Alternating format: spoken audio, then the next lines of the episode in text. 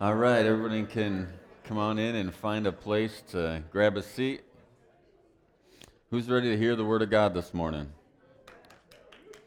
All right, one of you. Well, you're getting it, whether you want it or not.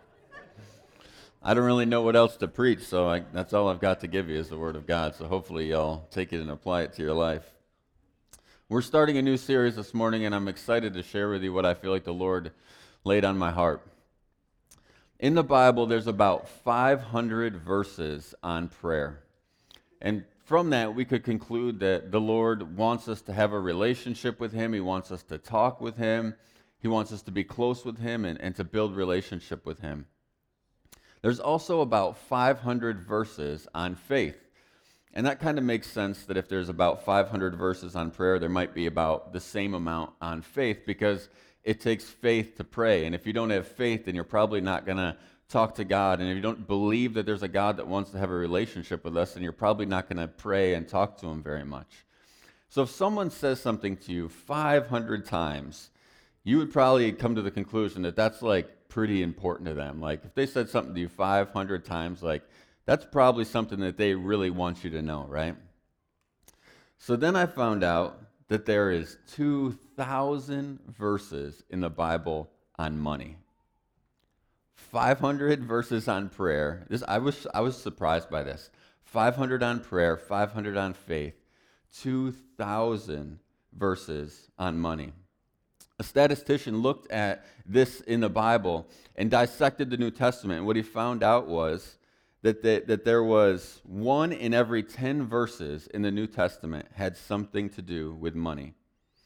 Jesus shared 38 parables. 16 of those parables had to do with money. 25% of Jesus' teaching addresses financial resources.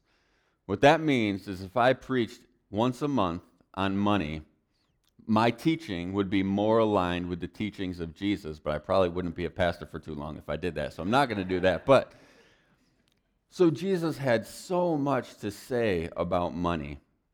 He talked so much about money. But money is the thing that pastors aren't supposed to talk about. People will say things like, all the church wants is my money, or the pastor's just preaching on this because he stands to benefit from it. What's really interesting about Jesus talking about money so much is Jesus talked so much about money. And when you look at it, it's really kind of staggering how much he speaks about money. But he never asks for any. Jesus never takes up an offering, which is interesting. Jesus has so much to say about money, but he never asks for any. You'll never find in the New Testament where he says, hey, guys, we need to put a new wing on the synagogue. So throughout the summer, we're going to be raising funds. I'm going to ask you to prayerfully consider giving to that. He never says, I'm trying to share this message, but I can only share it so far. I really feel like I need a chariot. If you guys could give me some money for a chariot, I'm thinking one with a gold stripe down the side. Maybe one I could fit the disciples in, like we could really get this message out there. He never says, Look, I'm thinking it's time to put up a satellite campus in Ephesus. If you guys would just really consider praying and seeing if God would put it on your heart to give. He never does that. And I'm not saying there's anything wrong with that. Uh, I don't believe that raising money to advance the kingdom of God is wrong in any way, shape, or form. I'm just saying Jesus never did it. So if he never did it, we kind of got to ask ourselves why. Like, why didn't Jesus do that? And certainly, like one conclusion you could come to is he's Jesus. Like if he if he's thirsty and he wasn't happy with water, he could just like turn it to wine, so he doesn't really need money. If he's hungry and one fish isn't enough, he could just multiply it. So like that could be part of the reason that Jesus doesn't ask for money. But I believe a big part of the reason, what I want to focus on today, why Jesus talks so much about money but never asks for any, is he's actually not after your money. He's after something much more valuable than money. He's after your heart. Today we're going to be looking at the Sermon on the Mount. It's a sermon that a very famous sermon that Jesus preached. And in this sermon, he is ruthlessly going after the heart. And the fruit of a transformed heart is living generously. The fruit of a transformed heart, and that's what this series is going to be about over the next period of time, is living generously. We see in the New Testament that money weaves its way into you. it's not really a question of whether or not money weaves its way into you. It does. It weaves its way into each of us. And that kind of makes sense because you can't really live without money. You can't eat, and you probably wouldn't have a place to stay, and you certainly wouldn't have very expensive gas to put in your car. Like, we need money to live, but it weaves its way into us. It's not a question of whether it does or not, it's much more of a question of if it weaves its way into you in a toxic way that destroys you, or if it weaves its way into you in a way that's freeing and life giving. Man, if, if money can weave itself into us in a way that's freeing and life giving, I want that. I'm going to choose that over toxic and destruction. If freeing and life giving is an option, I'm like, sign me up. So this morning, I want to look at the Sermon on the Mount, which is in Matthew chapter 6. We're going to start reading in verse 19. This is Jesus speaking here. He says, Do not store up for yourself treasures on earth where moths and vermin destroy and where thieves break in and steal but store up for yourself treasures in heaven, where moths and vermin do not destroy, and where thieves do not break in and steal. For your, where your treasure is, there your heart will be also. The eye is the lamp of the body. If your eyes are healthy, your whole body will be full of light. But if your eyes are unhealthy, then your whole body will be full of darkness. If then the light within you is darkness, how great is the darkness? No one can serve two masters. Either you will hate one and love the other, or you will be devoted to one and despise the other. You cannot serve both God and money. There's a number of things that Jesus shows us in this sermon that he preaches. The first one that he, the first thing that he shows us is to be careful where you invest. This is in verse 19. He says, "Do not store up for yourself treasures on earth where moth and vermin destroy, and where thieves break in and steal. So, right off the bat, Jesus kind of gives us this little scenario where he says, Don't do this and do this. How many have ever said to your kids, Don't do this? Like, maybe like they're like looking at the stove and they see it and the fire looks fun and it's like, Don't touch the stove. And then you leave the room, and what does your child do? Like, they go and they touch the stove and they're crying and their hand is burned. It's like, did you think that I was trying to rob from you like a great pleasure of the earth of touching the fire? Like, what were you thinking? But we do the same thing as our kids do sometimes. When God tells us not to do something, it's like somehow we think that God is trying to rob us of some pleasure that we want to experience. God is not trying to rob us of some kind of pleasure when he says, don't invest in this way. What God is doing is he's trying to save us. He's literally trying to save you from anxiety in your life, from the pressure of trying to be your own God. The Bible is so full of wisdom. We don't give it enough credit. We don't spend enough time in it. We value other things way too much. But when I look at society today and where we're at, there's two books of the Bible that I think we're kind of stuck stuck between as Americans. The two books of the Bible that we're kind of stuck between are Ecclesiastes and Job. If you're not familiar with Ecclesiastes, Ecclesiastes is a book of the Bible about a man named Solomon. As it turns out, Solomon was the richest man that has ever lived. Not just the richest man that was alive then. Solomon was the richest man that's ever lived on earth. If you take Solomon's wealth and extrapolate it to today's wealth, Solomon is the only trillionaire that ever walked the face of the earth. Solomon makes Jeff Bezos and Elon Musk look like chump change. You take Jeff Bezos and Elon Musk and you put them together, and they still don't even come close to reaching half of Solomon's wealth. So this guy's got money for days. And Solomon sets out to see if he can experience all the pleasures that life has to offer to see if it would satisfy his soul. First Solomon stacks up more money. Like this is like swimming pool after swimming pool after swimming pool full of money that you could swim in. That's the kind of money that Solomon has. He thinks that might bring him pleasure. Then he says, I'm going, to, I'm to pile up all this land and try and get some power and see if that will give me pleasure. Then he says, I'm going to go ahead and try women and see if that will give me pleasure. I'm sorry, but it's true. It's in the Bible if you don't believe me. And he tries women a lot of women, and it doesn't give him the pleasure that he's seeking. He throws these crazy parties that we can't even hardly wrap our mind around. And in the end, Solomon looks at it all and he goes, It's all meaningless. None of it worked. None of it gave me the pleasure that I thought it would. It's all meaningless. I mean, these parties that Solomon had are hard to even wrap your mind around. Check it out. It's in 2 Kings. Just one time, Solomon has this party where he has to kill 60 cows and 400 chickens to have enough food to feed everyone at the party. Like these parties are huge. And then he kind of gets bored at his own party. He's like, what's, what's the point of this? And so he turns the music up louder and tries to make it bigger and better. And still, in the end, he says, all this stuff that I tried, it's all meaningless. None of it brought me pleasure. None of it satisfied me in the end. So that's one extreme. Then on the other extreme, we have Job. Job loses literally everything he has, loses it all. Everything. He loses his friends, his family, his health, all of it. Loses everything. Gets to the bottom of that barrel, and he finds out that even in that place, God is enough. God is enough to satisfy you. God's enough to heal your pain. God is enough. And so we're kind of between those two books of the Bible. Most of us don't have Solomon kind of money, and I hate to burst your bubble, but probably none of us are going to have Solomon kind of money. We're not going to be able to go explore every possible kind of pleasure there is on earth to see if it'll satisfy. Maybe we could just learn from Solomon's life on our own without having to try and go do that on our own. Most of us haven't lost everything in life. Most of us have experienced some level of loss, but most of us haven't lost everything. So we're kind of in between those two places. And as Americans who live very blessed lives, I mean, if you compare us to the rest of the world, even the poorest Americans are super blessed.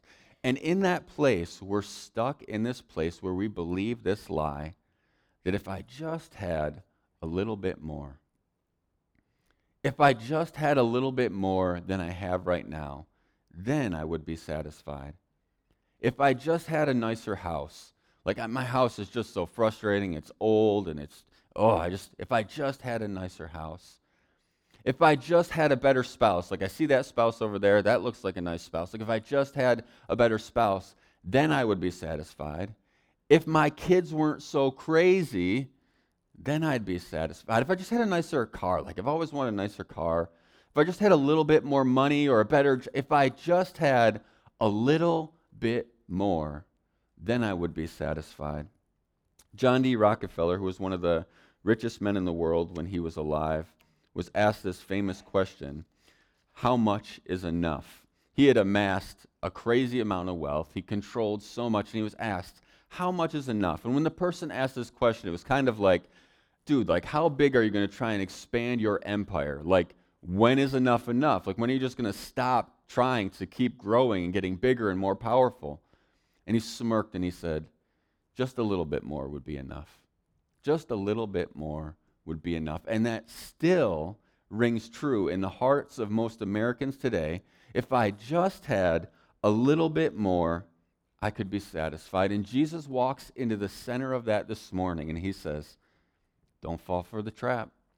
Don't invest your wealth here on earth where moths and rust will destroy. You control a lot less than you think you control. It says, don't try and, there's not enough money in the world to guarantee your health. There's not enough money in the world to guarantee joy or peace. He says, I'm the only one that will do that. So don't simply invest here. Don't get so focused on life here that you forget to invest there. The next thing that Jesus says is, don't let your possessions possess you. Don't let your possessions possess you. This is Matthew 6:20. It says, "But store up for yourself treasures in heaven where moth and vermin do not destroy and where thieves do not break in and steal." How many of you have ever gone through that stage of having a beater car and then you kind of graduated to having a nicer car? Maybe some of you still are in the beater car stage and you're just hoping, like, maybe one day I can not start my car with a screwdriver. Like, But the thing is, if you've, gra- if you've graduated from having a beater car to having a nicer car, you know this is true that there's a freedom that comes with a beater car. There is a freedom that comes, like you don't even care about that thing. Like one time I had a beater car and I was parked down here at Walmart, and I was like just walking out the door, and I looked up and I saw this tw- like probably 12 year old girl or something like that. She had just put her groceries in the back of her dad's truck, and she decided she was going to ghost ride this cart like 100 feet to try and throw it and push it to let it coast, like there was a ghost driving the thing, into the shopping cart corral, right?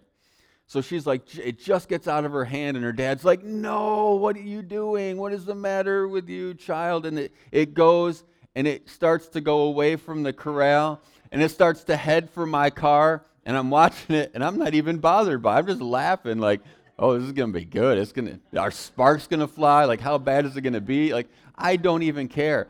And this girl starts chasing the cart. Her dad starts chasing her. They're trying to get to this cart before it smashes into my car.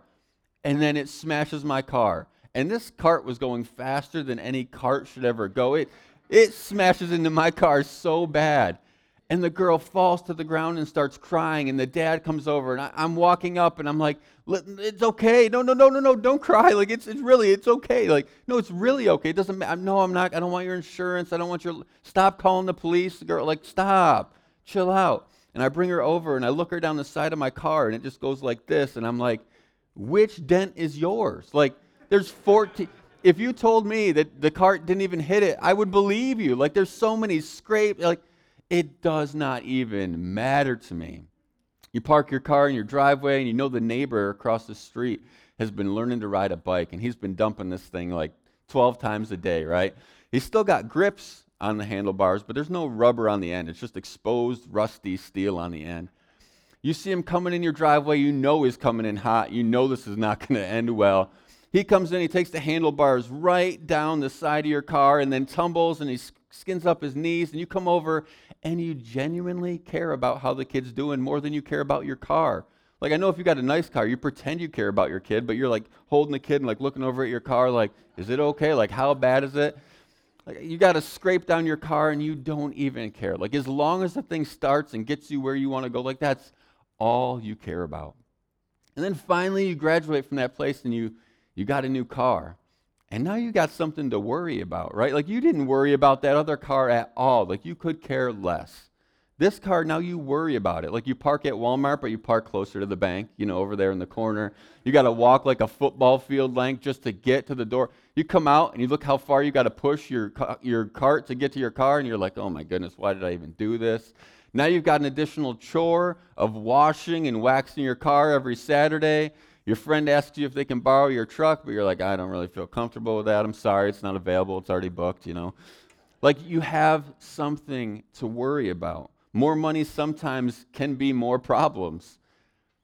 And you can see how this can consume you in a way that's not healthy spiritually. Of course, I think it's good, good to take care of your stuff and to be a good steward of the stuff that God has given you. But we probably all could see how this could consume us in a way that's unhealthy. What Jesus is saying is don't get so consumed with earthly things that you forget that there's so much more to this life. Then he tells us where to invest. He tells us to invest in heaven. And it's like, okay, invest in heaven. Like, how in the world do I do that? I don't really know how to invest in heaven. And there's a lot of ways that you can invest in heaven. But kind of one way that you can invest in heaven is by tithing. And this idea comes up first in Genesis 14. The first time we see it, Abraham gives 10% of all that he has to Melchizedek. That's the first time we see somebody tithe. Then in uh, Exodus and Leviticus, we see this, this idea solidified of giving 10%. And God actually doesn't just ask for 10%. That's what the word tithe means, is 10%. He doesn't just ask for 10%, he asks for the first 10%. This is the first fruits of our labors, what the Bible says. And the reason that Jesus asks for this is because he wants to be first in our life. He doesn't just simply want us to give the last 10% after we've paid our bills and done all the stuff that we wanted to do, to give the last 10%, like if it happens to be there and left over, like, okay, God, I'll give you a tip, like you did good in life. That's not what God wants. He doesn't want what's left over at the end. What He asks us to do is to give up front in faith, believing that when we give God the first 10%, we believe His blessing is going to be on the rest. And that 90% will go further than it would have under my blessing in my hands with His blessing on it. So, the place that we're supposed to give, according to the Bible, is to the place that we're being fed spiritually. For me and my family, this is the place that we're being fed spiritually. I don't know if you've actually thought about this or not. I'm a pastor here at Family Life Church, but my wife and I are both also on the membership roll here at Family Life Church. This is the place that God has planted my family to be developed spiritually. This is the place where spiritual development is going to happen for my family. I have uh, two younger daughters that are here this morning. One of them's downstairs in kids' church. The other one's sitting up up here to see if I preach this message better uh, this morning than I did last night to her. Um, she was not as good of an audience as I was looking for, but she, it got the job done. My kids are downstairs being fed. They're learning about Jesus. They're learning about a God who loves them and created them and wants to have a relationship with them. Learning about how he designed them, how he designed them to work in life, and learning about this wonderful, amazing God. This is a place that spiritual formation takes place for my younger daughters. I have two older girls that are in youth group, and that's a place where spiritual formation is happening in their hearts. My two older daughters and my wife are on a missions trip in Alaska right now. When my wife and I were growing up, missions trips were very formative in our lives, and so we believe that that's important for our kids, and so our kids are on that mission trip. This is the place where we're being fed spiritually. And so, because of that, this is the place that my wife and I tithe. This is the place that we give the first fruits of our income. It's the place that God has planted each one of you to. Your families, God has planted you here for spiritual formation. So, tithing is like the baseline for giving. And when I say that tithing is the baseline for giving, there's a lot of things that I mean by that, but I'm just going to give you a couple examples. The first one is in Matthew 23 23. Again, this is Jesus speaking, and he says, Woe to you, teachers of the law and Pharisees, you hypocrites! You give a, give a tenth of your spices, your mint gum, your dill pickles, and your taco seasoning. But you have neglected the more important matters of the law justice, mercy, and faithfulness. You have practiced the latter without neglecting the former. So, what Jesus is saying here is you've missed the heart of tithing. You've missed the heart of giving. You, you kept the law, like you gave the 10% that I required you to give, but you missed these greater areas where I'm looking for you to give. So it's not just tithing that the Lord is actually asking for us. He's actually asking more than that. He's asking us to give above and beyond that too.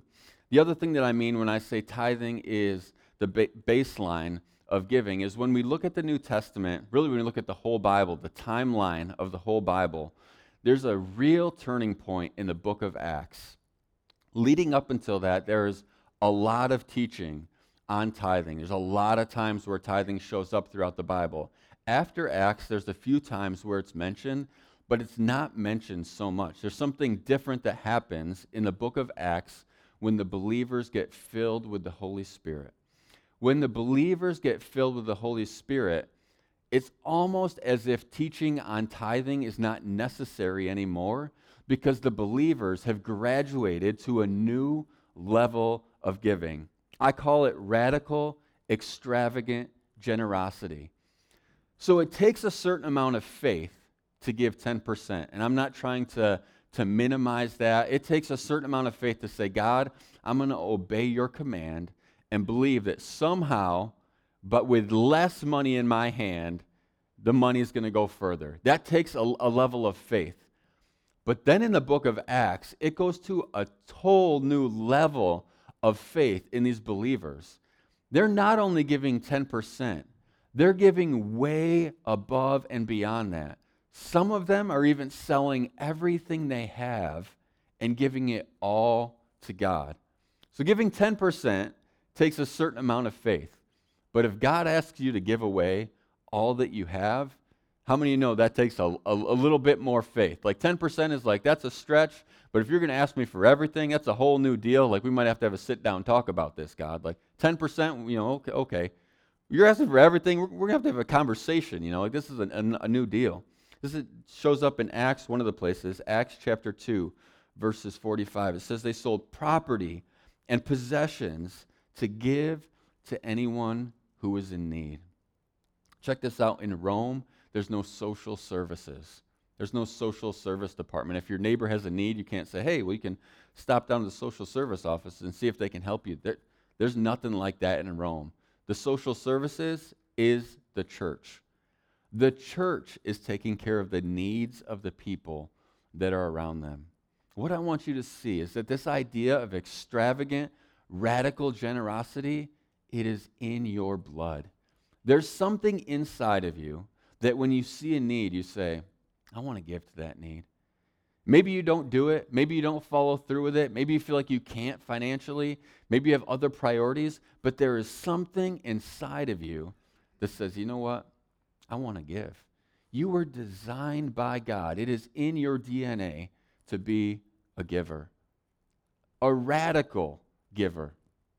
I was thinking about this yesterday. I was sitting out cooking like a hot dog at a softball tournament yesterday, all day sitting out in the sun. Like I felt like I was good and good and cooked by the end of the day. And I was thinking about this. I was thinking about that it is in our blood to be givers. It is. It's in you. When you became a believer, when you became born again, it became a part of your DNA to be a giver. I was thinking about my dog. I have a dog, and I didn't really used to be a dog person, but as it turns out, I kind of became one, which is weird. But I did. I'm, I'm a dog person now which I don't know why people don't like dogs. It's kind of like not liking happiness or something, but whatever. So I have this dog, and it, it's weird because you take an animal and you bring it into your house, which is just a strange idea. Like, I also hunt animals, as it turns out, too, which is weird. So some animals are okay to come in my house, and some would be less comfortable, you know. But it's weird that we let animals just come into our house. But this animal comes into my house, this dog, and he acts very civilized. Like he acts like he should be there, and it seems appropriate for him to be there. And he kind of does what I tell him to do, kind of like the kids. Like he does what I tell him to do, and he acts civilized. He almost acts like a person, like. But it's also it's still a wild animal, and I find this out sometimes that there's still some stuff in his blood that's a little he's not as civilized as he acts sometimes. Like he'll come over to me, and I'll be sitting in my chair, and he'll he'll put his uh, he'll put his head up to my knee and start pushing it over. And if I don't like pay attention, he'll push it over a little bit harder. And what he means is he wants me to slide over. So I slide over in my chair. Then he jumps in my chair and he turns around. So he faces the same direction to me and he plops his face down on my knee. Like he acts like a very civilized dog. And even if I let him, he'll like come up and he'll lick my face. Like a wild animal licking my face. Like if this was a tiger, I would feel very different. I don't know why I'm so comfortable with a wild animal. He's got teeth like this far. He'll even put his tongue in my mouth, which I'm not cool with, but he'll do it. Like it, like we're not that close, you know. Um, but every once in a while, he reminds me that he's not as civilized as I think he is. We'll see a squirrel, and he'll rip my arm out of socket and drag me across the street like a crazy like he's a hunter. It is in his blood. He, he tries to hide it real well while he's putting his tongue in my mouth. But then when he sees that squirrel or bird, in fact, a couple of Sundays ago, April was late coming to church and some people were picking on her. And the reason she was late was because my dog s- saw a bird out the window. And as soon as she cracked open the door, boom, he was gone. He went out there and there, we're one, down one bird in Warsaw, as it turns out, from that session there. But one time my dog, I'm not even kidding, so my dog also, he's, he's not just a hunter, but he's also a protector. It's his job. And so, like, his arch nemesis is the mailman. The mailman literally thinks he can come up on my dog's porch and just act like everything is cool. And my dog's like, maybe you don't understand. This is my porch. Like, I own this porch. What are you doing here? And when my dog hears the mailbox, like, it like shuts, like, chink. When he hears that, it's like, boom, he is like coming for the mailman. And our mailman is scared of my dog, and rightfully so. But the main reason he's scared of my dog is this one time, the dog was like on the other side of the house. And I heard that little like chink, and I was like, oh, I had terror in my heart because I realized I left the window open. I try and make sure the windows are like closed when the mailman comes around because I'm afraid my dog is going to kill the mailman. My dog comes flying through the living room at like 100 miles an hour, probably 15 feet away from the window. He goes full Superman airborne. The screen is still there. He goes through the screen. He chases my mailman across the street. There's like a big brick building across the street. My mailman is trying to pull himself up on the ledge, trying to get away from my dog, who's got him pinned down in the corner. He's trying to eat the mailman. Like, he's not as civilized as I think because there's something different in his blood. In his blood is DNA that's printed on his heart to be a hunter and a protector. And he kind of like lets it go underground sometimes while he's licking my face and acts like everything's cool, but sometimes he just can't even help it. Inside of you, like that, in your blood, it's put there by God to be a giver. And sometimes you can't help it. And when you give, it's like you realize, like, I just.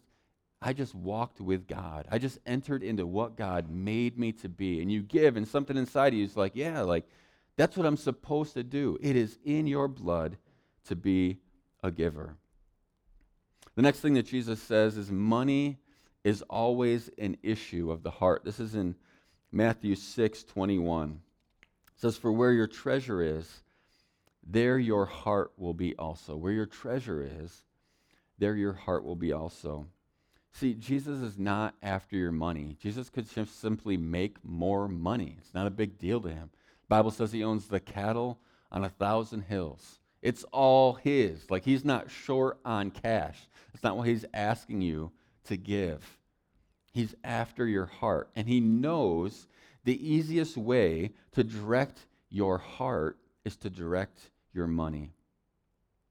Jesus says, Where your treasure is, there your heart will be also. And most people believe that it's opposite. Most people believe it's flipped. It's the other way around. Like you think like I'm into gardening and because I love gardening and I'm into gardening, then I want to go and I want to buy more stuff and more gardening stuff, more plants and more shovels and fertilizer and all this stuff. And Jesus is saying, "No, you're into gardening because you bought plants and because you bought fertilizers and sh- because you spent money on that stuff, your heart for it grows." This is one of those times where you got to kind of look at the Word of God, look at the Bible, and say, Did God make me? And does He know how I work better than I do? Or do I know better than Him? This is how most people think. We think our heart follows our treasure. I had a friend who um, always wanted a 1970 Chevelle. I didn't know it, but apparently a 1970 Chevelle is like the best year Chevelle. I don't know. He had a Polaroid picture, and in this Polaroid picture, his dad was driving, a or his grandfather was driving a 1970 Chevelle. And his dad, who was like two or three at the time, was sitting shotgun. His dad had cigarettes rolled up in his white T-shirt, a box of cigarettes, and his dad was sitting there eating a uh, ice cream cone at like two or three years old. And he just had this Polaroid from his family. He always wanted a Chevelle like his grandfather had as he got older, you know, he'd tell everybody, one day I'm going to get a Chevelle. And so one time his friend told him, hey there, I saw a Chevelle that's being auctioned off on eBay. Like it looks exactly like the one that you want. So he's like, all right. So he gets on eBay and he sees it and he starts bidding on it. And it was in Arizona. He ended up winning the auction and buying this Chevelle. His friend drove him out to Arizona and he picked up the Chevelle and he drives it all the way back to New York. It was, he said there was still paint on the frame, like it was immaculate, like not like a Chevelle in Western New York, like a Chevelle from Arizona, right? So he gets it back, and he, you thought he was in love with the Chevelle before he bought it. Now that he spent money on the Chevelle, it's like he is in love with it to a whole nother level. But he decides he's not happy with the paint job, and so he found out who the best painter in Western New York was, and he went to the guy and they kind of talked through what he wanted, and he was going to get the Chevelle painted. So he gets the Chevelle painted, he gets it back, and it's like, man, this dude had a smile on his face like you can't even imagine. Like if you thought he loved the Chevelle before, like he loves it to a whole nother level now that he got this paint job. But he's looking at it. He's had this new paint job on the Chevelle for like two or three days, and he starts looking at it and he's going, I'm just not happy with the wheels and the tires on this thing. Like, it's time to get some new wheels for this thing. So he's looking all over, scouring the internet, trying to find exactly what he's looking for. He had a picture in his mind of exactly what he wanted, but he couldn't find it anywhere. He went to every tire shop in the area, every wheel shop, and said, You know, this is what I'm looking for. Do you guys have anything? Nope, we didn't have exactly what he wanted. So he went to a guy that makes custom wheels. Went to this guy, they sit down, and he draws something up in CAD form, and he says, How's this? And he says, it's close, but I wanted a little more like that. And so they kind of go back and forth. Finally, they get him the design that he wants for these wheels. So he orders the tires and wheels. He said he wouldn't even tell me how much the, the wheels cost. It was absolutely absurd, but he figured, like, okay, I finally have the wheels that I want. So he gets the tires and wheels. Like, now he's going to be good with the, with the Chevelle, right? Says, like, I'm just not happy with how it sounds. I think I'm going to put a new muffler on it. So I said, okay. So he goes and he starts looking, listening to all these clips on YouTubes of all these different mufflers, trying to find out what muffler he wants, right? Then he decides it's not, it's not, a muffler's not going to get the job done. He needs a complete exhaust. He needs new headers for it, like all this. So he gets, gets a new exhaust for the car. You think like he's happy with it now. He's spent way too much money on this Chevelle. But he's like, I'm, problem is I'm driving down the road now and I can't hear the radio. So I like, I think I need a new sound system in this thing. So he takes it and he drops it off at this shop that specializes in restoring classic cars, and they're going to put a sound system in it. And the guy calls him back and he's like, Hey, I will put the sound system in it if you want. But, like, the interior of this car does not match the exterior of this car. Like, while I've got it here and I'm going to have it torn apart, like, Jonas, do you want to replace the interior on this thing? And the guy's like, I think I might. I think I might. So he's like, send me some pictures. So the guy sends him some pictures of what it could look like. And he's like, yes, that is exactly what I want. So he gets the whole interior done on the thing. And he loves his Chevelle. His love for the Chevelle is starting to become a problem in his marriage, in fact.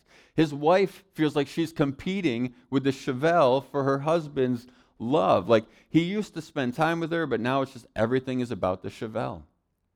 This guy used to go to church a lot, but now it's like he doesn't really have as much time anymore. He's going to car shows on the weekends and like it, it's becoming his life, you know, like he loves this Chevelle. So then he gets his car back from the guy and he, he's in love with it. And he comes out one morning and looks at it and he's like, you know, there's water spots every morning from the dew on my Chevelle. That day was one of that those times of year where there's pollen just all over everything. And he's like, I don't want pollen on my poor Chevelle. I don't want water spots in this thing. I'm going to build a garage. So he calls the guy. It starts out as just like a normal garage, you know, 20, 30 grand, something like that. Before you know it, it's like he's like, if I'm going to build this garage, then I'm going to build it right, and I only want to do it once.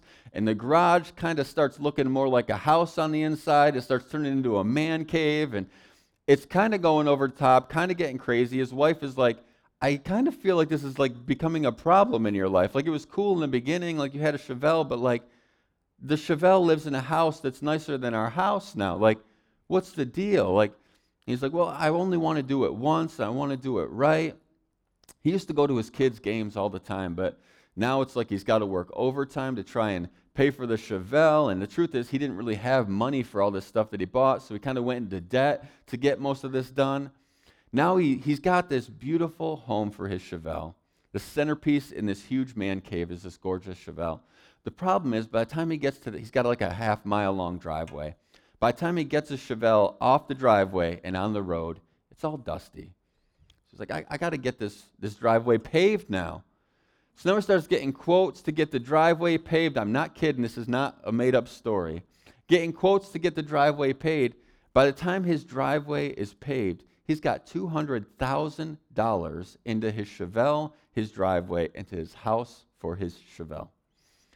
He's gotten a little bit obsessed. His heart is kind of following his money on steroids. This all comes to a head, and this is where I kind of got called into this situation. When this guy's supposed to go on a vacation with their family, he decides he can't go on the vacation with his family because there's a car show. He has to work overtime every Friday to try and get enough money to pay for this stuff. He doesn't go on vacation with his family, which you would think would like be enough of a sign like something might not be right here. His wife comes back, goes to take the luggage in the house. She goes in the house, and the bed's not in the bedroom. She's like, That's weird. Like, where is the bed? Like, what did you do with the bed while I was gone? And he kind of sheepishly like has his head down and he says, Well, like you were gone and the kids were gone. It was like just me in the house. I was just gonna be sleeping in the bedroom alone. Like I uh, I took the the bed to the to the garage. She's like, What do you mean? And she said, Well, I I slept with a Chevelle. and when I talk to this guy, I'm like, so you take this bed where like you're supposed to like sleep in that with your wife, maybe hang out with your wife, you know, whatever. And you, move the bed to the garage where you know your wife is not going to get into the bed in the garage, and you slept next to this Chevelle. And he's like, yeah, like, and he like there was no problem here. Like, this guy's heart has followed his treasure. As it turns out, what Jesus said is right where your treasure is, there your heart will be also. Maybe you can look at this guy like he's a psycho, and he is.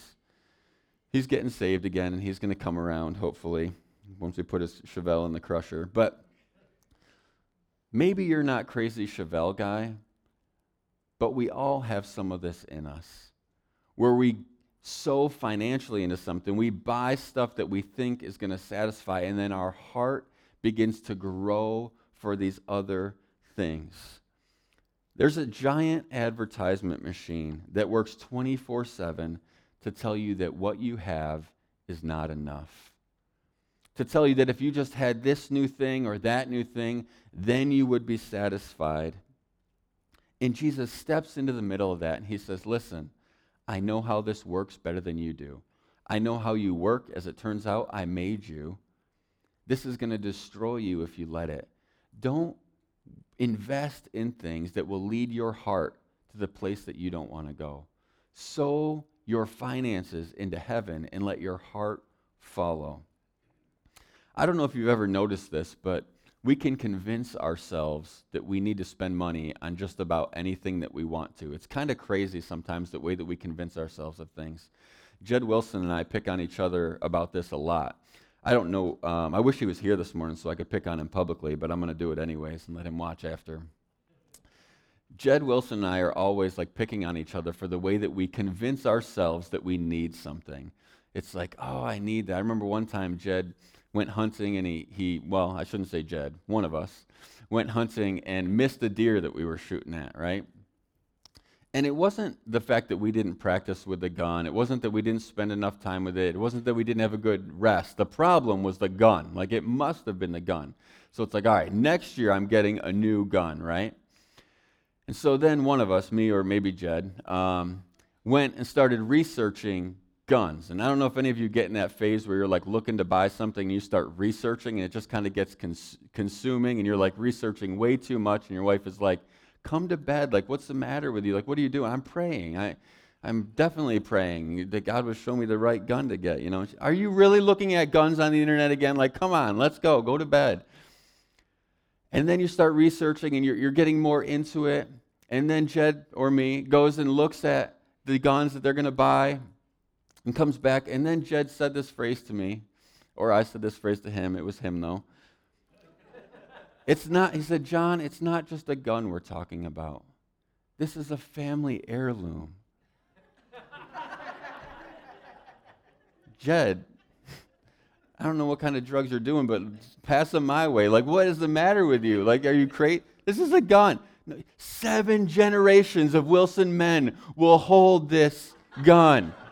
It will provide for our family for generation after generation. And Michaela's just sitting there like, what am I going to do with this guy? We can convince ourselves of the most ridiculous things. And sometimes we know we're full of it, we're full of nonsense, but we just keep convincing ourselves that we need this thing. I was listening to one of my favorite preachers, Timothy Keller, talk about this, and he said this line that cut me to the heart. He said, Money flows effortlessly to that which is your God.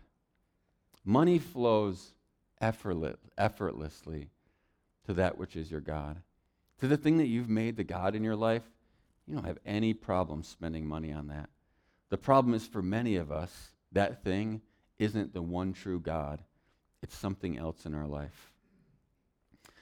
So, how do you know if you have a generous heart? I need to get moving. How do you know if you have a generous heart? And I'm just going to go ahead and end here for the sake of time. A generous heart has an eye to see a need and a heart to meet the need. Do you have an eye to see the needs around you and a heart to meet it? Or do you not even hardly notice the needs around you?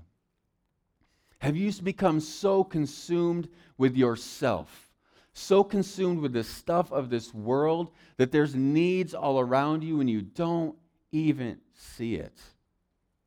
I know sometimes I have. A really good example of this to me is someone that some of you will know. His name was Art Barr. Art Barr had an eye to see a need and a heart to meet that need. I cannot even tell you how many times Art Barr called me and said, Hey, I think this person could use some money. Would you be able to get that to them? And, and I don't want them to know that it was me that it came from.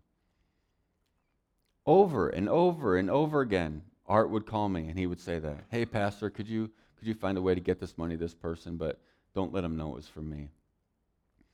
I can't tell you how many people he's helped them fix their cars over the years. He said, Hey, yeah, come on over to my house. He'd come over and he'd, you'd work on the car. You'd find, you'd get the car torn apart and you find out what's wrong with it. And Art says, Here, here are the keys to my truck. You take my truck, you go to work, you run your family around, you do what you got to do. I'll go get the parts tomorrow and then we'll get them. You meet me back here after work and we'll get this thing fixed up and buttoned up for you. Then you show up the next day to fix the truck and Art's every time. I, if you've worked with Art, you've heard this phrase.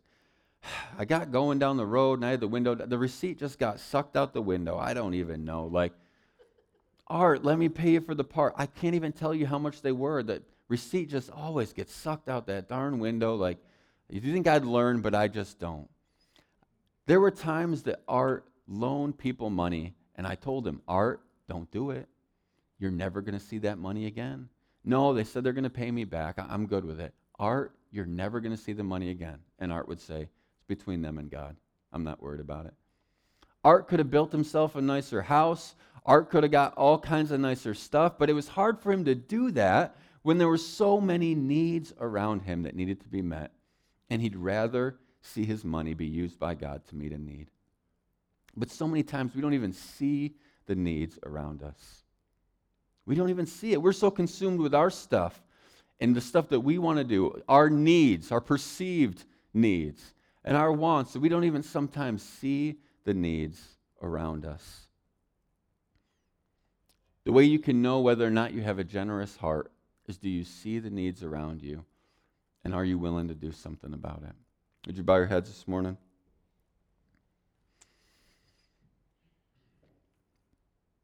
God, you've been so incredibly generous to us. It's hard to even wrap our minds around your generosity. Even just in something as simple as beauty. You give us mountains and valleys and rivers and lakes and oceans. This beauty that's not necessary for life, but it was so generous. With food, you don't just give us something to eat to make us survive, but you give us stuff that tastes good. And God, you give those same gifts to people who hate you. You're so generous. You give us salvation that we don't deserve. You take our rebellion, our hatred, our sinfulness in our heart, and you give us the righteousness of Christ. So we could be holy spotless before a perfect God. You're so generous. And God, we turn around and we close our fists with the money that we have in our hand as if somehow we can do better with it than you can. God, we ask you to forgive us for not being generous. Lord, we ask you to give us an eye to see the need around us. Lord, I ask that as people step out, Maybe people tithe for the first time. Maybe people start to give extravagantly in a way that, that they had never done before and never even really dreamed about. Lord, they would find you right there to meet them in that place and to bless them in a way that they didn't even know was possible. Lord, I ask you to make us a generous people. Make us like you, God. In your name we pray. Amen. Have a blessed week. Go be givers.